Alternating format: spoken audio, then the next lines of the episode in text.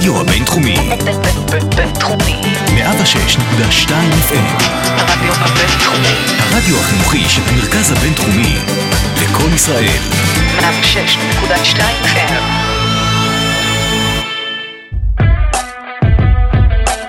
Talking Lauder, הפודקאסט הרשמי של בית הספר לאודר לממשל דיפלומטיה ואסטרטגיה במרכז הבינתחומי הרצליה. עם הילה רודד ושרון ברסלר.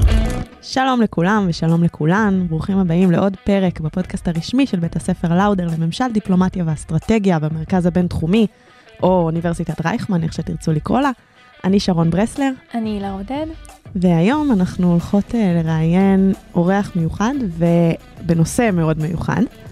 אה, אז אה, שלום לך, דני סיטרינוביץ', כיף שהגעת. תודה שהזמנתם. אני קצת אספר רקע על דני, משם אנחנו קצת נדבר על הפרק. אז דני דניס, הוא לשעבר אה, ראש ענף איראן בחטיבת המחקר, כיום אה, חוקר אה, בכיר במכון למדיניות אסטרטגיה, IPS, כאן אה, במרכז הבינתחומי, אז שוב תודה רבה שהגעת. והיום אה, בפרק אנחנו בעצם רוצות... אה, דיברנו על זה האמת הרבה זמן, על זה שצריך לדבר על האויבת הגדולה של ישראל, על איראן, שהיא נראית לנו כמו ענן שחור אה, וגדול, ובעצם שהיא נחשבת לאיום הגדול אה, על ישראל, שהיא מנסה לשלוח את הזרועות שלה לכל פינה במזרח התיכון, אבל לא כולם מבינים את ההקשר של הפנים של איראן, של ההנהגה של איראן, איך זה בעצם יכול להשפיע על כל האיום הגדול הזה נגד ישראל. או מי זאת איראן בכלל? חוץ מזה שהיא רוצה כביכול להשמיד אותנו, מי זאת בכלל? מה היא? אז uh, באמת, uh, אלה כל הנושאים שאנחנו uh, נצלול אליהם היום, קצת נדבר על הרקע, ואני אשמח להתחיל בבסיס, קצת לנסות להבין איך הרקע ההיסטורי של איראן מנסה uh, לשרת, את, בעצם משרת את הנרטיב שלה כמי שרוצה לשלוט היום uh, בכל המזרח התיכון. טוב, קודם כל, אה, תודה שהזמנתם אותי. אה, נושא אכן חשוב. אה, אני חושב שכשמדברים על איראן, אה, אי אפשר לדבר על איראן היום, בלי לדבר על איראן, על ההיסטוריה של איראן. זאת אומרת, כדי להבין מה מניע את איראן, את מה מניע את מנהיג איראן, מה מניע את משמרות המהפכה, אי אפשר אה, לח- לחזור שנה, שנתיים או עשר שנים אחורה. אנחנו צריכים לצלול ממש עמוק להיסטוריה האיראנית ולסיפור השיעי, כי זה בעצם יגלה לנו לא מעט מהדברים שאנחנו נדבר עליהם שקשורים לאיראן המודרנית, תוכנית הגרעין, כל הסיפור הזה של התפשטות אזורית וכדומה. אז אני חושב שהדבר אולי, שני דברים חשובים שניגע לגבי איראן בהתחלה, זה קודם כל שהסיפור השיעי. איראן, הנהגתה אישית, רוב אוכלוסייתה הוא שיעי, ולמה זה משמעותי? כי כשאנחנו חוזרים למעשה מה זה השיעה, השיעה למעשה מיעוט באסלאם, הם לא הרוב באסלאם. חוזרים חזרה אחורה, לא נעשה פה הרצאה על האסלאם, אבל בסופו של דבר קשור לאלי אבנו טלב, שלמעשה הוא היה נשוי לביתו של מוחמד, אה, ולפחות מבחינת השיעים, הוא היה צריך להיות המחליף של אה, מוחמד, לפניו היו עוד שלושה, סליחה, עוד שניים, הוא היה הרביעי, מה שנקראו חולפה אל רשידון, אבל בסופו של דבר התפיסה השיעית היא אחרת, היא ממש תפיסה של גזל, שגזלו מעלי את הבכורה. לא זאת ועוד, זה גם שילוב של גזל וגם בסופו של דבר הבנה שהם מיעוט. ולכן כדי לשרוד, הם צריכים לעשות לא מעט דברים, נדבר עליהם קצת בהמשך, כדי להבטיח את הישרדות השיעה בעתיד. ומנהיג איראן, אם תשאלו אותו היום, מה הדבר הכי חשוב לך? למעשה הוא לא יגיד על אה, כסף, כלכלה או נשק גרעיני. מה שהוא יגיד שהדבר הכי חשוב בסיפור האיראני, שיעי, הוא לשמר את השיעה, כי מבחינתו, אם לא יהיה בסופו של דבר, לא יהיה שלטון שיעי, לא יהיה שלטונו של חכם ההלכה, ויlayat אל-פקי, לא תהיה שיעי, אף אחד לא יגן על השיעים במזרח התיכון ובכלל, ועוד נקודה, זו נקודה חשובה. יש שיעים לא רק במזרח התיכון, מבחינת איראן, איפה שיש שיעי, היא צריכה להגן עליו. ולכן אנחנו רואים את הפעילות השיעית הרבה מעבר למזרח התיכון. אנחנו כישראלים נוטים כמובן להתמקד בסיפור של המזרח התיכון, כוח קודס וכדומה, ושוכחים שאיראן זה לא רק המזרח התיכון. כוח קודס לא פועל רק במזרח התיכון. הוא פועל בפקיסטן, הוא פועל באפגניסטן, הוא פועל באפריקה, בכל מיני מקומות שהוא יכול להגן על, שהוא יכול או צריך להגן על האוכלוסייה השיעית, וזה צריך לזכור. זאת אומרת, בראש ובראשונה איראן זה הסיפור השיעי. זה די מפתיע גם שאתה אומר להגן כל הזמן, אנחנו בעצם תופסים את איראן כגורם תוקפן. אני חושב שההערה הזאת היא מדויקת מאוד. אה, כשלמעשה איראן היא מדינה על סף הפרנויה. למה מדינה על סף הפרנויה? כי כשמסתכלים על ההיסטוריה הלא ארוכה של איראן המודרנית, בסופו של דבר צריך להבין שאיראן הייתה תחת סד של איומים, בין אם זה מדינות אה, המערב, אם לחזור ל, לסיפור של מוסדק בשנות ה-50, ממש ה-CIA וה-MI6 חברו ביחד להפיל ראש ממשלה מכהן והחזירו בחזרה את השעה. אז יש לנו גם את הסיפור המערב, יש לנו גם את הסיפור הרוסי, אבל יש לנו גם את הסיפור העיראקי. זאת אומרת, בסופו של דבר איראן הייתה קרובה מאוד למפלה ניצחת במלחמת איראן-עיראק, לפחות בשלבים הראשונים של הלחימה. ולכן כשאנחנו מדברים על איראן ועל הסיפור של התפשטות האיראנית, בסוף צריכים לזכור שבראש ובראשונה הרעיון הוא להבטיח את הישרדותה של איראן. ואיך אתה עושה את זה? על ידי הרחקת האיום מאיראן עצמה. ולכן שיש לי מה שאנחנו קוראים פרוקסי או שלוחים, מתימן, עיראק, לבנון, חיזבאללה, הרעיון הוא בסופו של דבר לייצר ממד הרתעתי, בטח מול השטן הקטן ישראל, השטן הגדול ארה"ב, אבל גם לוודא שבכל מערכה איראן, גבולותיה של איראן יהיו בטוחים. האמת שזה מעניין, כי גם במלחמה הימית עכשיו, ש... שמתחוללת באזור אה, הים הפרסי, אני יודעת שהמדיניות שמנסים בעצם לפתח זה מדיניות של הרחקה. זאת אומרת, הם עושים הכל כדי להרחיק את האויב מהגבולות של איראן, ולא דווקא כדי לתקוף אותו, אלא לגרום לו לא להתקרב מראש. זה מדויק. אני אגיד, הסיפור של האירוע הימי הוא מאוד מאוד מעניין, כי בסופו של דבר, מה אנחנו רואים? אנחנו רואים תקיפה חמורה מאוד של האיראנים, את אותה אונייה, את המרסר סטריט, באמצעות יכולות כטב"מיות מפותחות, ואנחנו אומרים, איראן התוקפנית. אם אתם שואלים את איראן, איראן לא הייתה תוקפנית, מבחינתה היא הייתה המגננתית. למה המגננתית? כי ישראל תקפה לטענתה אוניות בים האדום, כי ישראל תוקפת אותה בסוריה, כי ישראל תקפה אותה בסייבר. ולכן היא נאלצה בסופו של דבר להגיב בצורה קשה כדי לבנות מחדש את משוואת ההרתעה מול ישראל, מול ארצות הברית, וכדי לוודא שלא איום בים האדום במפרץ הפרסי. איראן, בניגוד לסיפור הסורי, המפרץ הפרסי הוא ממש החצר האחורית של איראן. היא לא יכולה שישראל תאם עליה שם, ולכן היא הגיבה בצורה חריפה ביותר. ולכן המניע, אנחנו יכולים להסתכל על זה כמניע התקפי, וזו תקיפה חמורה, ונהרגו גם שני אנשים בתקיפה הזאת. בראי איראן, זה עוד מהלך כדי לבצר את המגננה שלה אל מול איומים קרובים ורחוקים, בין אם זה ישראל, ארה"ב, או שאר מעצמות כאלה ואחרות שיכולות לאם על איראן. בהקשר הזה בעצם של כל ה... התחושה הפרנואידית הזו של איראן, אני אשמח אם נוכל ללכת אה, כמה עשורים אחורה. איראן לא תמיד הייתה אה, ככה במובן הדתי שלה. כלומר, אם היינו יכולים ללכת עכשיו אה, ללפני 70 שנה, היינו רואים אה, ציבור שהוא לא כולו דתי, לא כולו דתי גם בצורה אה, מאוד אדוקה, אה, צעירים שהיו אה, בהרבה אוניברסיטאות שם. מה, מה בעצם השתנה שם? הסיפור של המהפכה האסלאמית ב-79 הוא למעשה לא סיפור של אה, אה, למעשה אוכלוסייה דתית פנאטית שמשתלטת על איראן. למעשה, כשאנחנו מסתכלים על שורשי המהפכה, זה נוגע בדיוק אה, למה שתיארת, למעשה תקופת השאה, השאה האחרון, רזה פהלוי, שלמעשה המדיניות שלו הייתה, הוא מאוד האמין בחילוניות. אה, הסיפור של המהפכה הלבנה, ובסופו דבר הוא רצה להאיץ תהליכים. עכשיו, האוכלוסייה באיראן היא אוכלוסייה שמרנית, והקצב היה מהיר מדי. אבל זה לא רק היה הסיפור הזה. עד סיפור, רזה היה מושחת מאוד כפעלבי, זאת אומרת, הייתה שחיתות, וכמובן הוא הפעיל את המשטרה החשאית, את הסב"כ, אה, שחלקה, כך אומרים, אומן על ידי ישראל, לא, זה, זה גם מוסיף לסיפור הישראלי בהקשר איראני שאני בטוח ונדבר עליו. ולמעשה זה יצר מעין בחישה כזאת שהובילה כמעט את כל העם לצאת כנגד uh, השאה. עכשיו, כשהשאה עזב, uh, הוא כבר היה חולה מאוד, היה חולה סרטן, ולמעשה הכל התמוטט, זה לא שלפתע פתאום צץ על המהפכה האסלאמית. למעשה, כמעט במשך שנתיים, היו מאבקים פנימיים בין אנשי שמאל, קומוניסטים, וכמובן אנשי הדת, שנלחמו על שליטה במדינה. הקלף המנצח היה כמובן חומייני.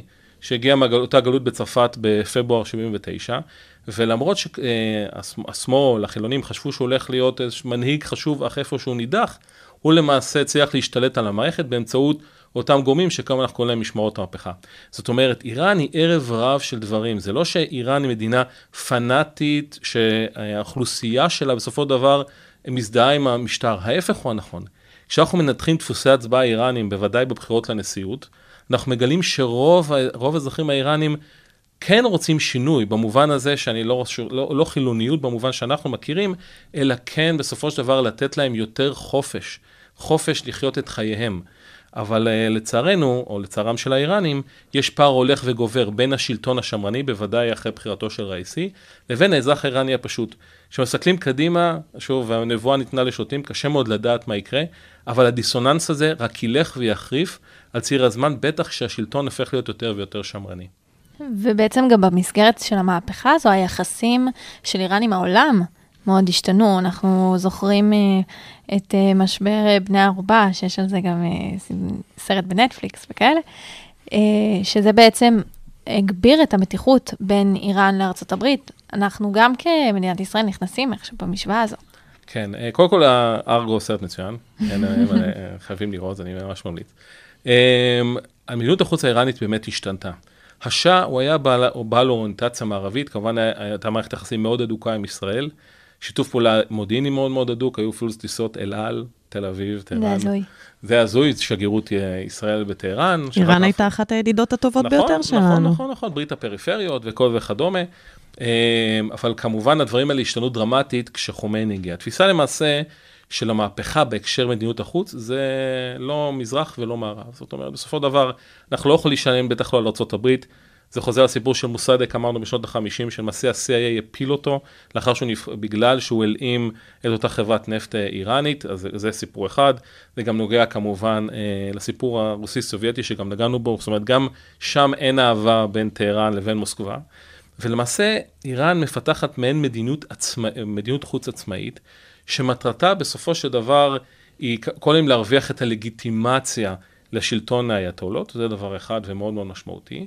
אבל דבר שני בהקשר הזה, זה כן לראות עם מי אני יכול לחבור כדי להבטיח את הביטחון שלי. ולמה זה חשוב? כי לפעמים אנחנו שואלים את עצמנו שאלה מאוד מאוד בסיסית גם בהקשר היום. איך זה יכול להיות שאיראן תומכת בחמאס? חמאס ארגון סוני, נתמך האחים המוסלמים.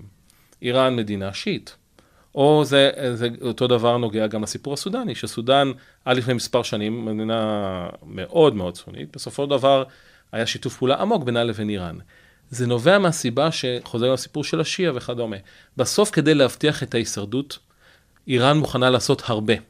הרבה במובן הזה לשתף פעולה עם הרבה מאוד גורמים שלא חשבתם שאפשר לשתף עמם פעולה, זה דבר אחד. וזה הגיע לשיא בסיפור הסכם הגרעין, כי בסופו של דבר הנכונות של מנהיג איראן, כמו שהוא אמר, לשתות את כוס התרעלה, חמינאי שלמשל ציטט את חומייני אחרי מלחמת איראן-עיראק, הנכונות הזאת רק מעידה על מידת הגמישות האיראנית. זאת אומרת, כדי להבטיח את שלטון השיעה, איראן מוכנה לעשות הרבה גם בהקשר הצבאי, אבל גם בהקשר המדיני. האמת שאני, מעניין אותי להבין מה בעצם הוביל את איראן להחליט שהיא מנתקת את הקשרים עם כולם, כי אתה מצד אחד אומר, הם מנסים עכשיו אה, אה, כן לייצר קשרים מסוימים, אבל ב... באיך שאני רואה את זה ובדברים שיצא לי לקרוא, בסופו של דבר ארה"ב, כשהיא הייתה בת ברית של איראן, היא, היא, זה הבטחת uh, קיום. מה קרה? למה לשרוף את הקשר הכי חזק שיכול להיות למדינה עם, עם המעצמה הגדולה בעולם? שאלה מצוינת, כי אה, דרך אגב, ואולי תצטרכי להגיד את זה מראש, כשאני אומר איראן, איראן היא לא מונוליט. גם בקרב ההנהגה האיראנית השמרנית, סו כל שמרנית, יש גוונים שונים של אפור, שחור, שחור כהה וכדומה. זאת אומרת, זה לא כשאני אומר איראן, אני אומר כל העם האיראני, או כל הנהגה האיראנית. אני יכול להגיד שלפחות בהקשר האמריקאי, היה לנו עד לפני כמה חודשים נשיא באיראן, שהאמין אחרת, שחשב שלפתח סוג של מערכת יחסים עם ארה"ב זה דווקא לטובת המשטר האיראני. עכשיו, למה חמינאי, כממשיך דרכו של חומני בתפיסתו, למה אמריקה, ארה"ב כל כך מאיימת עליו? זה לא רק ההקשר הצבאי, שכמובן ארה"ב מחמשת את האויבות הכי גדולות של איראן באזור, בראש ובראשונה, לא ישראל, סעודיה. בכלל, אם נשאל את האיראנים מה האויב הכי גדול שלהם, לא יגידו ישראל. אה, לא? לא. וזה, אמנם, לנו, אנחנו מסתכלים בראייה מאוד איראן צנטרית. הכל זה איראן, שברוב המקרים לצערי זה נכון, אבל אנחנו מסתכלים על זה כראייה מאוד מאוד צרה. האיראנים, כשאת מסתדרת בסופו של דבר את סדר העדיפויות שלהם, בראש ובראשונה הסיפור הפנימי, להבטיח שלא תהיה מהפכה או מהפכה פנימית. ובהקשר האזורי יש את הסיפור הסעודי, הסעודי עם הוואביזם, הובלת העולם הסוני, יש שם יחסי איבה אה, שנמשכים שנים, יש גם מיעוט שיעי מדוכא בתוך סעודיה, לפחות לתפיסת האיראנים, אז זה אירוע, אמרנו, איראן מגינת השיעים, מאוד כואב לה, פועלת בנושא וכדומה, אז זה אירוע אחד. יש את הסיפור האמריקאי, יש את הסיפור העיראקי, סדאם חוסיין מאיים על איראן הרבה יותר ממה שישראל מאיימת על איראן. עכשיו, אז נחזור חזרה, אז קודם כל, הסדר העדיפויות הוא שונה. אבל נחזור לסיפור של אה, חמינאי. למה חמינאי כל כך חושש מארצות הברית? אמרנו, ההקשר הצבאי הוא ברור. אבל יש משהו בהקשר התרבותי שהוא יותר חשוב. למעשה, חמינאי חושש שהמערב בראשות הברית רוצה לחדור, מה שנקרא, ל mind ול soul של ה-Iranian youth. זה לתפיסתו. וזו הסכנה הכי גדולה, כי אין סכנה יותר מוחשית למהפכה, מי שבסופו של דבר רעיונות המערב יחלחלו לאזרח האיראני. It's a big no-no, כמו שאומרים. ולכן, דרך אגב, אחרי הסכם הגרעין, חמינאי עשה הכל כדי לבלום את מערכת היחסים הזו. כי הוא חשש מאוד שיהיה לזה המשך. אז תחשבו מה זה היה בשביל חמינאי בכלל לאפשר לצוותי המשא ומתן של איראן וארה"ב לשבת באותו חדר. זה היה בלתי נתפס, אבל כמו שאמרנו, כדי להבטיח את שלטון, את המהפכה, הוא היה מוכן לעשות הרבה. אבל לתפיסתו שום דבר לא השתנה באיום האמריקאי. יתרה מכך, הסיפור של סלימני פגע בחמינאי באופן אישי. זאת אומרת, אפשר ממש לחלק את חמינאי לפני ואחרי בהקשר האמריקאי. אם קודם היה לו אה, 0.0001 אמון ב- באמריקאים, היום זה אפס גדול. אחרי החיסול. אחרי החיסול, כי החיסול היה מכה אישית לחמינאי שראה ממש בסלימני כבלתי אני אשמח. שתסביר טיפה רגע על החיסול למאזינים שלנו. אמ, למעשה, אז בוא נדבר קצת על קאסם סלימני, זאת אומרת, הוא בן אדם מאוד מפורסם, דרך אגב, צריך לזכור, שוב הערת אזהרה בהקשר, קאסם סלימני הוא לא היה איראן. אנחנו, בסופו של דבר, צריכים לזכור כשמסתכלים על איראן, איראן זה לא רק כוח קודס. ואנחנו נוטים לחשוב על זה כשאנחנו מסתכלים על זה בצד הביטחוני. כי מבחינתנו, כל מי שפועל נגדנו הוא בראש סדר עדיפויות. וקודס כמחולל הפעילות האזורית האיראנית בהקשר, אה, הוא כמובן בראש סדר עדיפויות. אבל קודס הוא רק חלק אחד מאיראן. לאיראן יש מוסדות, לאיראן יש תהליך קבלת החלטות מסודר. קאסם סלימני לא יכול לעשות כל דבר שהוא רצה באיראן. היה לו, יש את המועצה לביטחון לאומי, היה את הנשיא, יש את המנהיג. צריך להבין את זה, זאת אומרת, זה לא שבאדם אחד מחליט עכשיו לעשות א', ב' וג' והדברים קורים, צריך לעבור תהליך מאוד מאוד מסודר. קאסם סולימני היה ראש כן, כוח קודס. ראש מפקד. כוח, מפקד כוח קודס. מה הכוח קודס למעשה? כוח קודס זה, זה גוף תחת משמרות המהפכה האיראנים שהוקם ב-1997. שמטרתו המרכזית למעשה, אנחנו קוראים לזה לייצא את המהפכה. זאת אומרת, בגדול, לכ- לכאורה לקחת את הרעיונות האיראניים המהפכניים ולייצא אותם, כי מבחינת אה, איראן היא המגדלור בהקשר הזה. ייצוא המהפכה זה חלק בסיסי ואינטגרלי מה, מהמהפכה האסלאמית, צריך לייצא, כי זה רעיון כל כך, אה, רעיון כל כך אדיר, שצריך לה, להציג אותו לכל אה, משפחות העמים, נכון? במטרה להגן בסופו של דבר על השיעים בעולם. המטר- אז כוח קודס בראש ובראשונה, כמו שאנחנו מדברים על הפעילות ההתקפית והגנתית, בסוף כוח קודס רואה את עצמו כמגן נשים בעולם. ואיפה שיש שיעי, הוא צריך להגן. דרך אגב, שוב נעשה fast forward רק לסיפור בימינו, הסיפור האפגני הוא מאוד מטריד בהקשר האיראני, כי למעשה יש שם ריכוז שיעים לא קטן. עכשיו, אם הטליבן יפגעו בשיעים, איך איראן תגיב? זאת אומרת, יש פה אירוע מורכב. אבל נחזור לסיפור של כוח חוץ, כדי בסופו של דבר להגשים את הרעיון הזה, למעשה איראן לא רוצה לשלוח כוחות למזרח התיכון, לא רוצה לשמור כוחות לאפריקה. האיראנים, בניגוד מוחלט למה שאנחנו חושבים עליהם, הם מאוד מוטרדים מאבדות.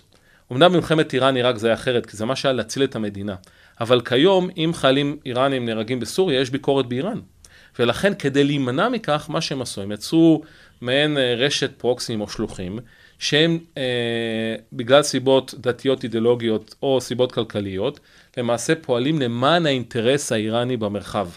פועלים להגן עליו, לשמר אותו, ואם זה אומר לתקוף את ישראל, לתקוף את ישראל, אם זה אומר בסופו של דבר להגן על איראן, להגן על איראן. אה, כמובן שהפרוקסים יש לא מעט, אבל כמובן המוביל שבהם, שהוא כמעט שותף, זה חיזבאללה. למעשה הרעיון הוא, בהנהגת אה, קאזם סימני, שנקרא אז כראש התמנון, הרעיון היה בסופו של דבר לייצר מצב שבו איראן מרתיעה את אויביה, מרחיקה כל לחימה, כמובן מגבולותיה, ומחמשת את כל בעלי האינטרס, כל אלו שיכולים לסייע לאיראן. כמו שאמרנו, זה לא משנה אם אתה שיעי כמו חיזבאללה או המיליציות השיעיות בעיראק, או סוני כמו חמאס. בסופו של דבר, מי שיכול לסייע לי במאבק מול השטן הקטן, השטן הגדול, אני אתמוך בו.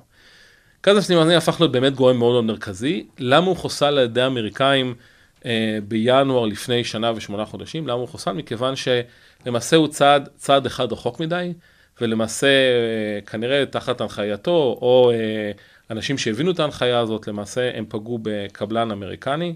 לאמריקאים פשוט בעיראק, לאמריקאים זה היה פשוט חציית קו שהם לא יכלו לקבל אותה, זה היה אחרי רצף אירועים בעיראק, כולל כמעט הסתערות על השגרירות האמריקאית בבגדד, והם החליטו לחסל אותו, והוא הגיע אה, בנחיתה מטיסה מסוריה, והוא היה יחד עם בחור בשם אבו מעדי אל-מוהנדס, שהוא למעשה מי שהיה חי על כל המיצות השיעיות בעיראק, והוא חוסל. כתגובה לכך, האיראנים ירו מספר טילים בבסיס שנקרא אל-אל-אסד, בסיס שהיו שם אמריקאים, אף אחד לא נהרג, היו לא מעט פצועים, אבל אף אחד לא נהרג, ולמעשה לכאורה פה נסגר הנושא. צריך להגיד בהקשר הזה, שמבחינת מנהיג איראן התגובה למותו של סלימני לא נגמרה. מבחינתו, התגובה האולטימטיבית למותו של סלימני תהיה כשהאמריקאים יצאו מעיראק. ומכיוון שהאמריקאים בכיוון הזה, אה, אנחנו, ואנחנו רואים את המיצות השיעיות בעיראק דוחקות בהם בהנחיה האיראנית, מבחינתו זה, זאת תהיה סגירת המעגל האמיתית, אבל כמובן זה גם משפיע על הסיפור של הסכם הגרעין, כי בסוף היכולת של חמינאי אחרי סלימני, בגלל הקרבה המאוד גדולה שהייתה ביניהם, ממש רב בו כבן טיפוחיו, היכולת שלו בסופו של דבר לסמוך על האמריקאים אחרי סלימני היא ממש הפכה להיות אפסית, ואנחנו רואים את זה היום בפערים בין הצוות האמריקאי לאיראני, בכל סוגיית החזרה ל-JCPOA. אני אשמח קצת באמת לגעת, אה, דיברנו על הפרוקסיס. על זה שאנחנו רואים את הדריסת רגל של איראן אה, בסוריה, אנחנו כן רואים את התמיכה בחיזבאללה, ובמיוחד עכשיו עם מה שקורה בלבנון, אה, זה גם משהו שעולה. אנחנו רואים את המימון ואת האמצעים שהיא אה, מנסה להעביר לחמאס. כל הדבר הזה, זה, הבנתי שזה כאילו התוכנית הגדולה לעשות טבעת חנק אה, סביב מדינת ישראל. מה השאיפה שלה? השאיפה שלה, אני באופן אישי, קשה לי להאמין שזה רק הרתעה. כלומר, יש פה אה, אויב ציוני, נגיד את זה במרכאות, ובסופו של דבר, אם איראן תוכל, היא תשמיד אותנו. אגב, גם, גם לפני שאתה מתייחס, אני אשמח גם לדעת למה, מה השנאה הזאת לישראל, מאיפה זה מגיע? חוץ מזה שאנחנו חברים של ארצות הברית. כן, קודם כל, אה, קודם כל, זו שאלה מצוינת. צריך להגיד שהשנאה היא, להבדיל בין השנאה לישראל, ליהודים. לכאורה אנחנו נוטים לראות גם את איראן כאנטישמית ויש גם כמובן גילוי אנטישמיות אבל צריך לזכור שבאיראן יש אלפי יהודים שנשארו באיראן יש נציג יהודי בפרלמנט האיראני מבחינת איראן אנחנו כל שנה ראינו את שר החוץ זריף הקודם mm-hmm. מברך את היהודים בשנה טובה וכדומה זאת אומרת מבחינת איראן צריך להבדיל בין הציונות לבין אה, היהדות כי הציונות מבחינתם זה גזל האדמות הפלסטיניות וחוזר, הסיפור הישראלי חוזר כמובן לחיבור שבין השאה לבין אה, ישראל. מבחינת, גם הסיפור של האימון של הסבה כשמשטרה חשאית על ידי אה, ישראל, לפחות לפי טענת אה, האיראני, לפי טענת חמינאי, חומנאי וכדומה. זה אירוע אחד מאוד גדול משמעותי. דבר שני, גם הקשר בין ישראל לארה"ב. ישראל לא סתם נקראת השטן הקטן, כי מבחינת האיראנים, היא ממש הדריסת הרגל האמריקאית במזרח התיכון. ולכן ככזאת צריך ממש להתנגד לה, כדי לוודא שישראל תמיד תהיה מורתעת מתקיפה אה, באיראן, ויש גם את הסיפור של הימים הישראלים. ישראל כבר מעל עשר שנים מאיימת לתקוף באיראן בגלל תוכנית הגרעין האיראנית, וגם פה זה מה שנקרא מוסיף עוד שמן למדורה. אז כל הדברים הללו, ויש כמובן את התפיסה, גם עוד התפיסה של חומני, גם התפיסת הנגד אה, ישראל וגם נגד היהדות בלא מעט מהמובנים. אה, ולכן אה, החיבור הזה יוצר שנאה, אבל כמו שאני אמרתי במובן הזה, זה לא שהאיראני קם בבוקר וחושב איך היום אני משמיד את מדינת ישראל. כשמנהיג איראן קם בבוקר, הוא דבר ראשון מה הוא עושה, הוא בכלל מתעסק בספרות שיעית, שירה, שהוא תיאולוג, הוא איש דת. תמיד חושבים על חמינאי כאילו הוא, מנהל, הוא לא מנהל את המדינה, מי שמנהל את המדינה זה נשיא איראן. חמינאי הוא ה-last decision maker, הוא כאילו בסוף נותן את ההנחיה האחרונה. אבל בסוף ביום יום שלו זה לא ההתעסקות הזאת. תשאלי גם את מי שחי ב...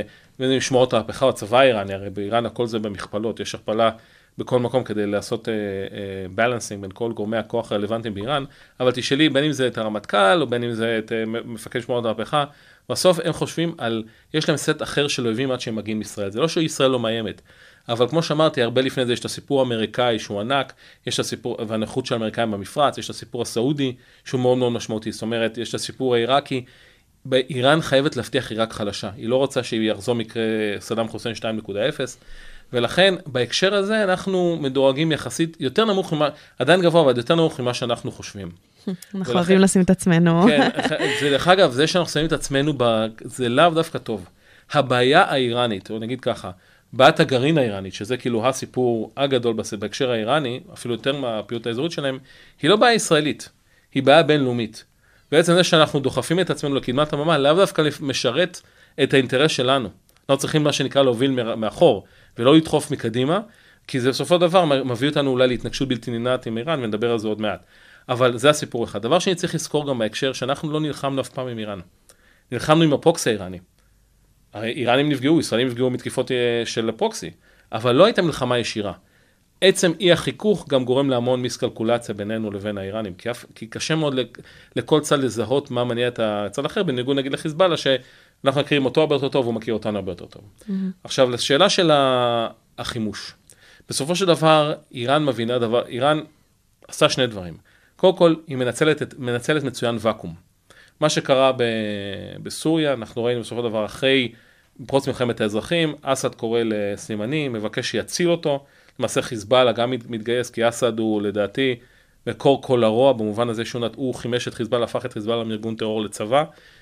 אס, אה, סלימני ונסראללה מבינים שחייבים להציל את אסד, וכמובן האיראנים מנצלים את זה, נוצר ואקום באיראן, ולכן, בסוריה, ולכן הם בונים יכולות, אה, יכולות מתקדמות אפילו, כי הם מעריכים שבסופו של דבר היכולות הללו יגבירו את הרתיעה הישראלית מלפעול כנגד לא רק איראן, אלא נגד חיזבאללה. עכשיו, הסיפור של מלחמת לבנון השנייה הוא סיפור מעניין מאוד בהקשר הזה. חיזבאללה תקף וחטף שני חיילים. האירוע הזה היה אירוע מאוד בעייתי בהקשר האיראני. אנחנו שואלים למה? הרי הנה, הרגו חיילים, חטפו חיילים, מה כל כך בעייתי בהקשר האיראני? הבעיה היא שחיזבאללה הוא הקלף החזק ביותר בהקשר האיראני להרתיע את ישראל מתקיפה באיראן.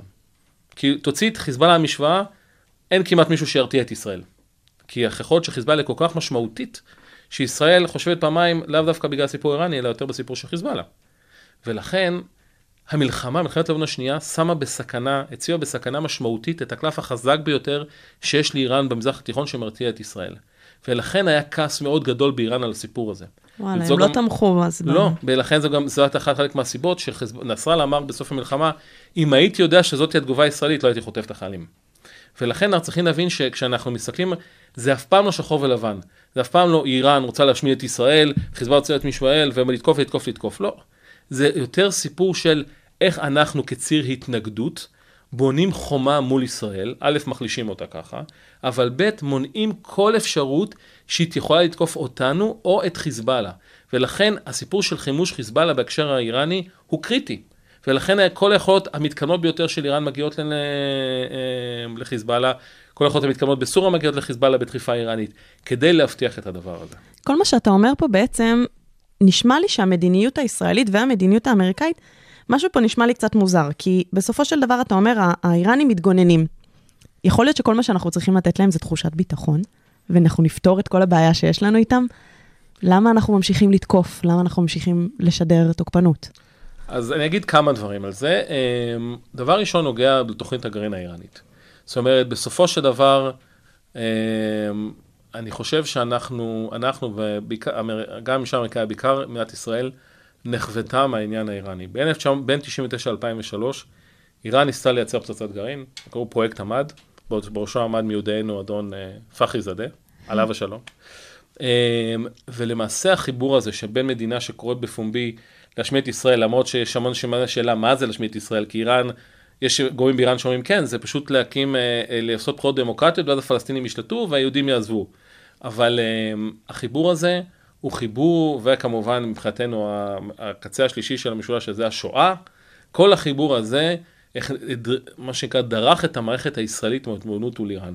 תוסיפו לזה את הפעילות האקטיבית מאוד ואת החימוש חיזבאללה וכדומה, ואז יצרנו דמון שברוב המקרים הוא דמון, אבל הם, ל- לעיתים אנחנו עושים ממנו יותר ממה שהוא, לא כי הוא לא מאיים, אלא כי הוא, בתפיסתו המגננתית, חושב איך להבטיח את אה, הישרדותו. זה דבר אחד. דבר שני, נוגע כמובן גם ל, אה, לעובדה שהאיראנים רימו, רימו את המערכת הבינלאומית, רימו את, את ארה"ב בהקשר אה, בהקשרי הגרעין, ולכן ממש נוצרה הבנה בישראל, וגם בקרב גורמים בארה"ב, שלא ניתן לסמוך על האיראנים בשום צורה שהיא, לא משנה מה האיראנים יעשו. והחיבור לזה יחד עם הרעיון המהפכני וכדומה, והפיגועים אה, שהוביל כוח קודס וכדומה, כל הדברים האלה יצרו מעין תפיסה שלמעשה אה, איראן היא המוקד של, הצ... של הצרות שלנו. אני חושב שהבעיה הכי גדולה שלנו הייתה, או בחוסר היכולת לפתח שום ערוצי קשר מול טהרן. זה לא שעכשיו אפשר לשבת איראנים וישראלים בחדר ביחד, כן? זה לא, אני לא מדבר על זה, זה מה שנקרא wishful thinking בכל צורה שהיא. אבל אני חושב שבוודאי בתקופת אה, רוחני, יכלו לחשוב על אמצעים, לא כדי להגיע להסכם שלום, כן, אני לא מדבר בכלל על הדברים האלה, אלא לייצר מצב של מעין הבנות כאלה ואחרות, שכל צד יבין מה, מה הקו האדום של הצד האחר. אני חושב שעצם זה שאנחנו מתכתבים אך ורק באמצעים קינטיים, זה רק מדרדר אותנו להסלמה שלהערכתי בסופו של דבר תבוא, והיא תבוא, והיא תבוא, תבוא בצורת מלחמה אזורית כזו או אחרת. צר לי על הפסימיות, אבל לשם אנחנו הולכים.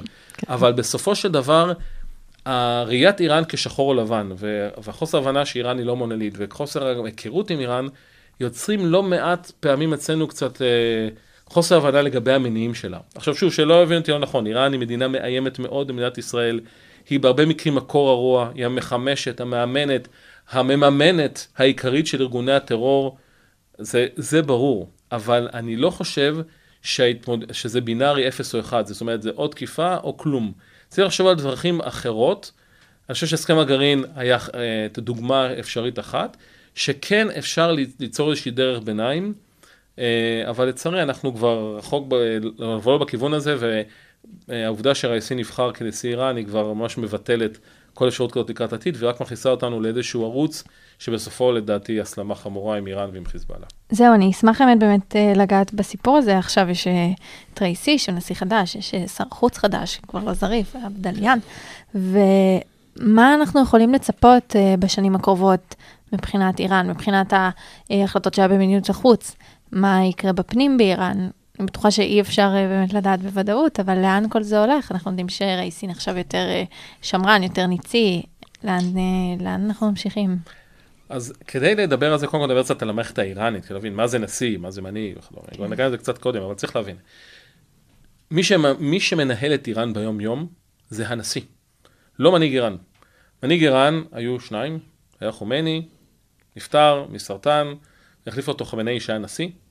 יש תהליך ירושה מסודר באיראן, הוא לא קרה בפעם הקודמת וגם לא יקרה כנראה בפעם הבאה, זאת אומרת תמיד היה, בפעם הקודמת זה היה האשמיר הסנג'ני, שם מאחורי הקלעים בחש ודחף את חמינאי, לדעתי הוא היום כבר מת, אבל לדעתי הוא, הוא, הוא קצת הצטער על הבחירה הזאת ברבות הימים, זה סיפור אחר.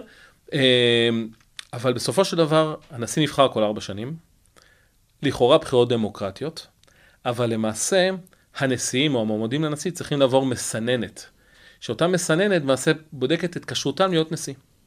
עכשיו, ברוב המקרים, כשאנחנו מסתכלים על מערכת היחסים בין הנשיא לבין המנהיג, רוב הנשיאים היו יותר מתונים, לא שמרניים.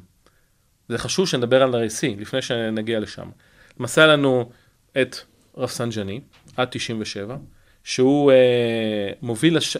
הזרם השמרני מתון ב, אה, במהפכה. לאחריו לנו את אה, חתמי, שהוא למעשה היה ממש מתון, ממש דיבר בריש גלי על הצורך להדק את היחסים עם ארה"ב, השטן הגדול כמובן שחמינאי, לא רוצה רצה להרוג אותו, אבל אה, הוא עשה הכל כדי להחיש אותו מבחינה פוליטית. מ-2005 לנו את מיודענו אחמדינג'אד, שהוא, הוא, קוראים לו תמיד הציוני הדגול, למה? כי בתודות לנאומים, לנאומי השטנה שלו, הבעיה האיראנית ממש הפנו לזרקור משמעותי, ואנחנו עשינו בזה שימוש מצוין, זאת אומרת, אנחנו כישראל. עשתה לנו טובה. אבל הוא, דרך אגב, מיחסיו עם, עם חמינאי אינם מהמשובחים. אחמדינג'ארד הוא יותר לאומן איראני. תמיד יש השאלה, מה איראני יותר, שיעי או איראני במובן הזה? ויש לזה משמעות, מכיוון שאיראן היא מדינת מיעוטים. ולכן כשאתה מדגיש את השיעי, אתה למעשה מרחיק את המיעוטים האחרים. אחמדינג'אד, לתפיסתו, אמר שצריך לחזק את הרכיב האיראני. אה, כדי לאחד את הלאום האיראני, וגם אז חמינאי מאוד לא, לא אהב אותו, אבל גם הוא היה נשיא של שתי קדנציות. אה, דרך אגב, כל נשיאים באיראן עד היום היו נשיאים של שתי קדנציות, ואז הגיע לנו אדון רוחני. עכשיו, לפני שנדבר על רייסי, חייבים לדבר על רוחני כמה דקות כדי להבין מהי הבשורה, כי אני חושב שמסתכלים על איראן לעתיד, חשוב לזכור את הדבר הזה. אפשר לדבר על זה שעות, אבל קצת על רוחני. רוחני בשר מבשרה של המהפכה האסלאמית, היה נציגו של המנהיג בגוף שנקרא מועצה לענייני ביטחון לאומי, הגוף אולי המשמעותי ביותר בדרך קבלת החלטות של איראן. ולמעשה רוחני בפגישה אחרת, בגישה שאם המהפכה לא תשתנה, הוא רצה לשמר את המהפכה, הוא לא רצה לבטל את המהפכה. אם המהפכה לא תשתנה, לא תהיה מהפכה יותר. ולכן הוא דחף בצורה מאוד חזקה להסכם הגרעין, הוא דחף למערכת יחסים כלשהי עם ארצות הברית, הוא הביא את זריף שלמעשה היה ייצוג נאמן של התפיסה הזאת, למעשה התפיסה של זריף היא למעשה שיקוף של התפיסה של, הוא, הוא ביטא את התפיסה של רוחני. ורוחני למעשה הוא אולי הדגם החדש במובן הזה שזה שמרנים שמבינים היטב שהמשך העמידות הדוגמטית של איראן תוביל לאסון. זה הסנקציות, זה אסונות הטבע, זה הקורונה שמתרגשת עליהם וכדומה. אבל רוחני סיים את השמונה שנים שלו, יש בחירות באיראן, ועכשיו מועמד אה, שם, אה, מתון חדש רוצה להתמודד, הפעם זה היה עלי לריג'ני שהיה יו"ר המג'לס, אבל מנהיג איראן החליט לעשות הווה להתחכמה לו ופסל אותו. למה? כדי להבטיח שרייסי ייבחר. למה, רצו, למה חמיני רצה שרייסי ייבחר? כי הוא מאוד חושש שבערבות ימיו, ב, ב, או בישורת האחרונה של ימיו, למעשה יהיה נשיא, שהוא יהיה, הוא ידאג שאו הוא יחליף את חמינאי, או שידאג שמי שיחליף את חמינאי יהיה בתפיסה, לא תפיסת רוחני. תפיסת חמינאי, כי חמינאי ממש חושש על היום שאחריו בהקשר המהפכה האסלאמית. האירוע הזה הוא דרמטי. למה הוא דרמטי? כי אולי בפעם הראשונה יש לנו אחדות שורה בין המנהיג לבין הנשיא. למה זה משמעותי? כי אם הם ייכשלו, נגיד איראן לא תחזור להסכם הגרעין, המצב הכלכלי באיראן יחריף, ויש לנו את הסיפור של, אמרתי, אסונות טבע, וקורונה, וכל... ואבטלה וכו' וכו' וכו', אין את מי להאשים, אין את זה נשיא אה, רוחני כזה, שאפשר לגלגל אליו את הבעיות של איראן. ולכן, היה והם ייכשלו, הפעם הכישלון לא רק יישאר אצל רייסי, הוא ייגע גם בחמינאי. וזה כבר סכנה משמעותית מאוד לעתיד המהפכה. עכשיו, אפשר, מהפכות אפשר לנתח לאחורה, קשה מאוד לנתח קדימה, לא, אי אפשר לחזות את הדברים. אבל זו נקודה שאנחנו חייבים לשים אליה דבר, לב. לכן, כשאנחנו מסתכלים כישראלים, לספור צנטריפוגות בנתנז ובפורדו זה חשוב, אבל זה לא מה שישנה את איראן במובן הזה שאנחנו צריכים להבין מה קורה בתוך ההנהגה, וכרגע מתגבשת לאופוזיציה מעניינת שיכולה להיות לה השפעה משמעותית על איראן ביום שאחרי חמינאי. אז אני באמת חושבת שככה בשיחה הזו שעשינו, אז באמת ניסינו ללמוד את האויב שלנו בצורה טובה יותר, וזה באמת מעניין לשים את הדברים האלה בפרספקטיבה כזו, להבין את האתוס האיראני, איך זה בעצם דברים מתגלגלים, וזה היה ככה אה, מאוד מאוד מעניין. אה, ואני חושבת שבזה אנחנו נסיים את הפרק. בצער רב, לצערי, אני חושבת שאנחנו יכולים להמשיך לדבר על זה שעות, וזה באמת היה מאוד מאוד מעניין. אז אני אגיד תודה רבה לכל המאזינים שלנו, אנחנו Talking Lauder, הפודקאסט הרשמי של בית ספר לאודר לממשל. תודה רבה לדני שהגעת לכאן. אתם יכולים למצוא את כל הפרקים שלנו בספוטיפיי, באפל מיוזיק וגם בפייסבוק וביוטיוב של דמוקרט TV. אנחנו נתראה בפרק הבא. תודה רבה לך. תודה לכם. תודה, נני.